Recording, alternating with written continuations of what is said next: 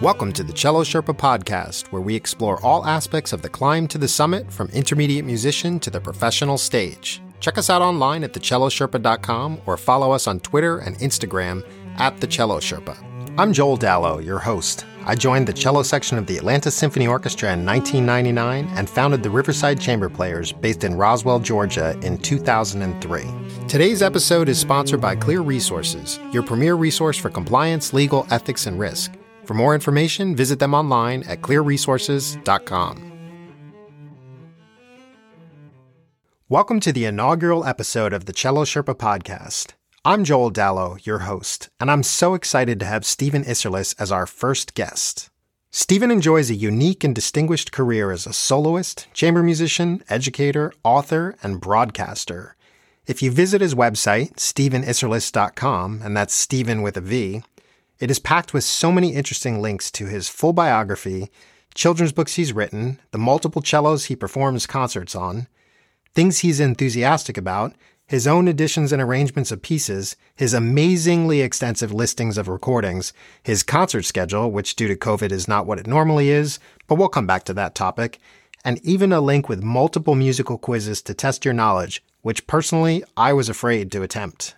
When I'm not working a regular schedule, which particularly during this pandemic has been my life, I have recurring nightmares that I show up to play a concert and I'm always missing something like my pants, tails, shirt, shoes, cello, bow, and I'm often supposed to be on stage when I hear the A being given by the oboe, but I can't seem to find whatever it is I'm missing, and the sheer panic that sets in is way out of proportion from what would happen in reality.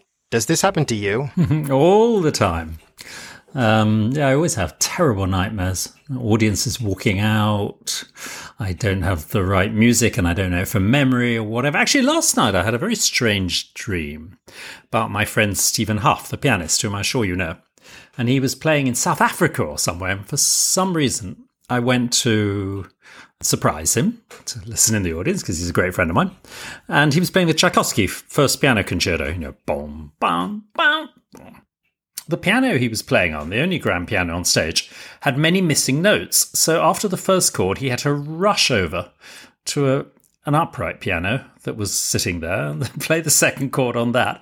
And then some other young man was sitting there at another upright, played the third chord while Stephen ran back to the piano and played the first beat of the next bar. And so it went on. I remember I was killing myself. Even in the dream, I was laughing hysterically and so was was Stephen. Does this happen to you when you're performing a regular concert schedule? Because I imagine yours has been lighter than usual, also.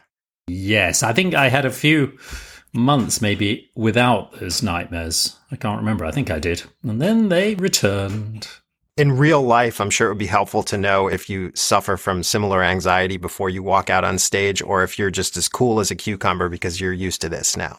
I'm certainly not as cool as a cucumber. It depends very much whether I have the music there or not. I have a phobia about memory lapses, and yet I keep playing some pieces from memory because I know it gives me an extra something, extra intensity, that fear. I don't enjoy it, but but I can see it has benefits. And it depends I don't know. It'll be strange at the moment because I'm only giving like one or two concerts a month, so it's it's very different. I mean, in a way, you know, I've had a lot of time to practice for them, but then of course I'm not used to playing them, so um, sort of mixed bag that. Yeah, I think it's really we all suffer from some of that stage fright. So it's it's nice to hear someone that's such a star like you are admit to what you have difficulty with when it comes to playing. Yeah, I do suffer terribly from stage fright, but actually on the whole, I don't like musicians who don't. If you see somebody coming out looking cool as a cucumber, you know, the music isn't usually cool as a cucumber. Cucumbers really have no place on stage. I mean, it's, a, it's, also a sense of responsibility for, to the music. I mean, that's a scary thing. You don't want to let the composer down. You don't want to let the audience down, the orchestra, if you're playing with an orchestra. You don't want to let yourself down. You know, it's a scary business, and it should be. Casals was apparently terrified before concerts, and I know my other great cello hero, Daniel Shafran, was absolutely crippled by nerves, and I understand that. Can you talk a little bit about your your influences then? Those are by far the biggest cello influences. But there are many others who are non cello. Well, and of course, my teacher, Jane Cowan, was a huge influence. She was a cellist, but not really a performing cellist. And of course, my lovely American teacher, Richard Kapuscinski, I loved him. Casals is sort of the the god, the father, godfather of cellists. I mean, I, you know, I would go to Casals probably for the greatest music, especially Beethoven. But also, I mean, he's playing little pieces. And those old 78s he made are just exquisite. Most, he's a miraculous player. He came from nowhere. And Shafran, particularly, but not exclusively for Russian music. I just adore him. He's like a folk singer who plays the cello. He has that natural passion and elegance. And there's just no rules for him. I love that freedom of his playing. In terms of sort of teachers who really influenced my musical approach, apart from Jane Cowan, who was the, the first and maybe the main one, but was Sándor Végh, the great Hungarian violinist and conductor who started IMS Prussia Cove, which I'm now director. I played a lot of chamber music with him and played to him and heard him teach a lot. That was a big influence. And even now, listening to his recordings of Schubert's symphonies and things, it's, you know, I can hear those qualities and they reinforce it. My playing, what's his way he characterizes and shapes every phrase so carefully and with such spirit. I love that. And then there's somebody whose 95th birthday is today, on the day which we're talking about. I have to call him when we're finished. György Kurtag, the composer. And just I've I've worked with him for so many years, um, mostly on his music, of course. Oh, the intensity he gives to music, the the way he has of of insisting that each note says something. Each note has this intensity behind it. That's wonderful. I've got so much out of it and I adore him. And another person I adore, though he'd be furious with me for saying so, is Ferenc Rados, another Hungarian, uh, who is a pianist and teacher and coach. And he's just a probing musician. I mean, he's got sort of x ray vision into music. I mean, he just, you know, he sees behind the notes, behind the markings. He doesn't even take that much notice of composers' markings in a way. He sort of sees beyond them. I take huge notice of composers' markings and I get furious with people who ignore them, but he's almost beyond that.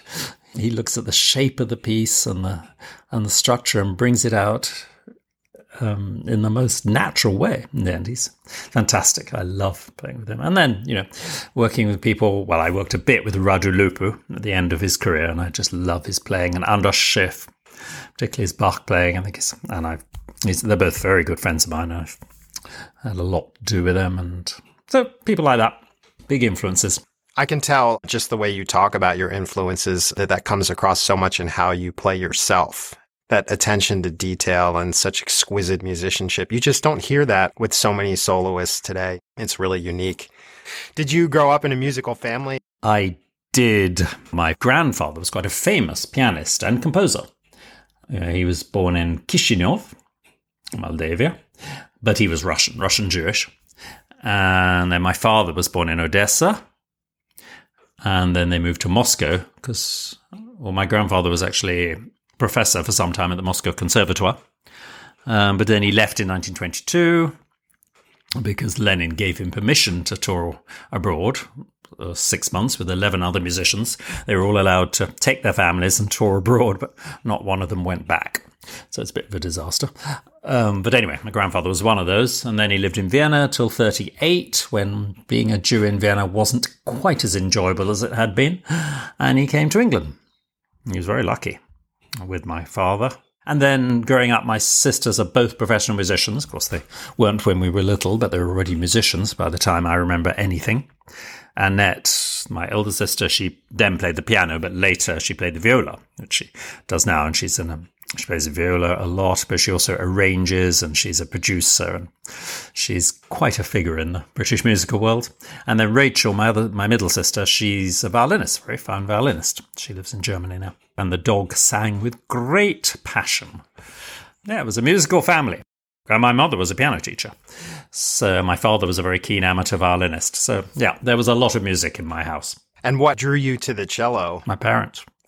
Uh, well, I mean, you know, with a, a future violist, I think we, we always knew Annette would be a violist, and Rachel a violinist, my father a violinist, my mother a pianist. They needed a cellist, and also the local teacher, for some reason, said she would teach me free for a term. So, as I said, we're a good Jewish family. We weren't going to turn that down, and that's why I am, um, went to the cello. And how old were you when you started? Six. Six. Oh, okay. I was also six. Ah, there you are. Six appeal. And also, same thing, very musical family. So I, I understand. I that know your parents. So, when you were a student, what were your dreams and goals about music, and did they materialize the way you envisioned them? Slowly, yes. I suppose I dreamt of being a famous soloist going around the world, and then they changed as I got older. I mean, of course, I do like, I love to play concertos, but I do think of them as large scale chamber music. And I always describe myself as a chamber musician who plays a lot of concertos. But for me, you know, if I'm playing with the Atlanta Symphony, for instance, I'm very interested in how the solo oboe will shape a phrase that I then take over, or solo clarinet, or flute, or whatever. You know, it, it is chamber music. It's a it's a conversation between different voices. And so, also, I play a lot of chamber music with a particular group of friends. I give recitals with piano and with forte piano, with harpsichord occasionally. And so, I love to play music from Bach to contemporary music. You know. It sounds like you go back a lot to chamber music being your roots. Did you realize the value of that when you were that age and how much that would relate to everything else you did in music? Well, I'm sure Jane Cowan drummed it into me, but I think it became increasingly clear. And in a way, yeah, sort of the best advice I got from an agent probably was my my former agent Jasper Parrott, who said, "I think that your chamber music series or your just series, you know, it can also involve orchestras around particular composers. That's going to be the making of you." And in a way, it was because you know, I love to explore the composers' lives and their the music of their friends and their circle and everything. And then, you know, doing series like that at the Wigmore Hall and Salzburg Festival and places and in New York really made a difference, I think. So, it, if you were to go back to that age and give yourself advice, could you think about what advice you might give yourself as a as a young student? Don't be rude to people. Don't be don't be obnoxious. Unfortunately, I had this thing that if anybody could help me with my career, I must be rude to them because I mustn't suck up. And I deeply regret that, including many conductors I alienated and managers and things, which was really stupid. I do give people lectures now. don't blow it. Don't be silly. You may have ideals and you don't want to compromise. You've got to compromise. You've got to live. That is really good advice. I know that one of the things that I realized in that vein is that the music world is so small as you grow up through it and you go to music camp and then you go take an audition for an orchestra, there could be people that you went to camp with sitting on that committee deciding whether to hire you. Absolutely. Don't be horrible to people. There's no reason to be horrible to people, even if they're, you know, um, even if they are obnoxious conductors, which there are some. There's a few. Um, you just be try and be polite, be restrained. And let's see, like one of my favourite young cellists these days is Fung, who I'm sure you know or know of. I mean, he's just naturally polite. He'll do very well because he's almost too nice. I think I wish I'd had that natural politeness when I was young. And I also I did sacrifice friendships on the altar of jokes. I could never resist jokes. Jokes for me are often insults. But I offended more people than I should have. I also had made very, very good close friends as well, of course. Are there things that other professional cellists and educators do that annoy you without mentioning names? What you mean the way they play or the what they say? well, either really. Yeah, I mean there's a, there's a certain approach to playing which I think from some of the most successful players does annoy me hugely because it's me me me playing instead of composer composer composer playing. Yes, that does annoy me, but there's lots I really like too. And lots of my best friends actually are cellists. So there's a few I don't like, but very few. You uh, know, it's got great, you know, of my age, a bit older. Some of them, unfortunately, no longer with us. Like Lynn Harrell was a great friend, but also Misha Maisky is a great friend. Ralph Kirshbaum is one of my closest friends. Steve Doane, Thomas Demenga, Raphael Walfisch. I mean, many, many. And there's some very young cellists I really like. I know this is a big topic for you, and you've launched yourself into such a big career, but without taking, I think, what many of us would have considered the standard route, which is winning a big mm. competition or something along those lines. And you've managed to build this incredible career. And, and I think our audience would like to know how you've pulled that off because I think it's unique the way that you've been able to do it. I know, I suppose it is. Well, I didn't think I had any chance of winning competitions because, you know, I like to play on gut strings. I don't like to play the sort of the accepted way. In fact, there was a competition I sort of went in for, a public competition, and I got knocked out in the first round in around 1980 and you know very publicly and very humiliatingly so after and that was wasn't even a big international competition but i was so upset i never didn't try again um, i realized my playing was not for competitions and the people who chucked me out were actually the cello professors with whom i'd not studied and i didn't play their way but i think my career has really been made by my friends having said i offended some people. I also made some very great friends. Like, you know, I've been friends with 30 years or whatever, Joshua Bell, Olli Mustonen, people like that who just, you know, and I got to play with them and through them got to meet lots of people and I don't know, it just helped a lot. I was all, and they would recommend me to their agents or, um, and there's some conductors I got on very well with too. And also, I think it also helped a bit that, in fact, I could play with original instruments because I do play on gut strings most of the time. Not at the moment, actually, because I'm playing Shostakovich Concerto next week on steel strings. I could play that on gut, not on the Strad that I normally play. Would not enjoy being hit. So I was always very interested in early instruments and things, you know, and I played with John Eliot Gardiner when I was young and his English Baroque soloists and with Roger Norrington, London classical players. And more recently, I played quite a lot with the Orchestra of the Age of Enlightenment. And I, maybe my favorite thing of all is to do the Beethoven cycle with Robert Levin on forte piano.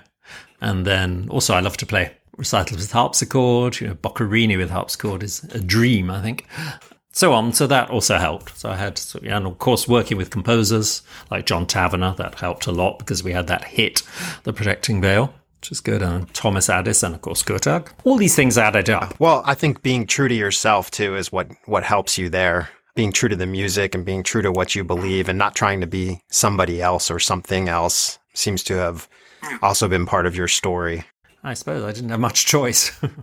I had to be myself. Um, and also, actually, writing has sort of helped. Oh, it certainly helped in Japan because I went to Japan for a bit and I wasn't sure how well it was going. Then one time I went and everything was sold out. I thought, great, what happened? And they said your book, was, your first book for children was published. Oh, made a big difference, which is lovely because I just wrote that for fun, really, for my son. And you've written two of them, right?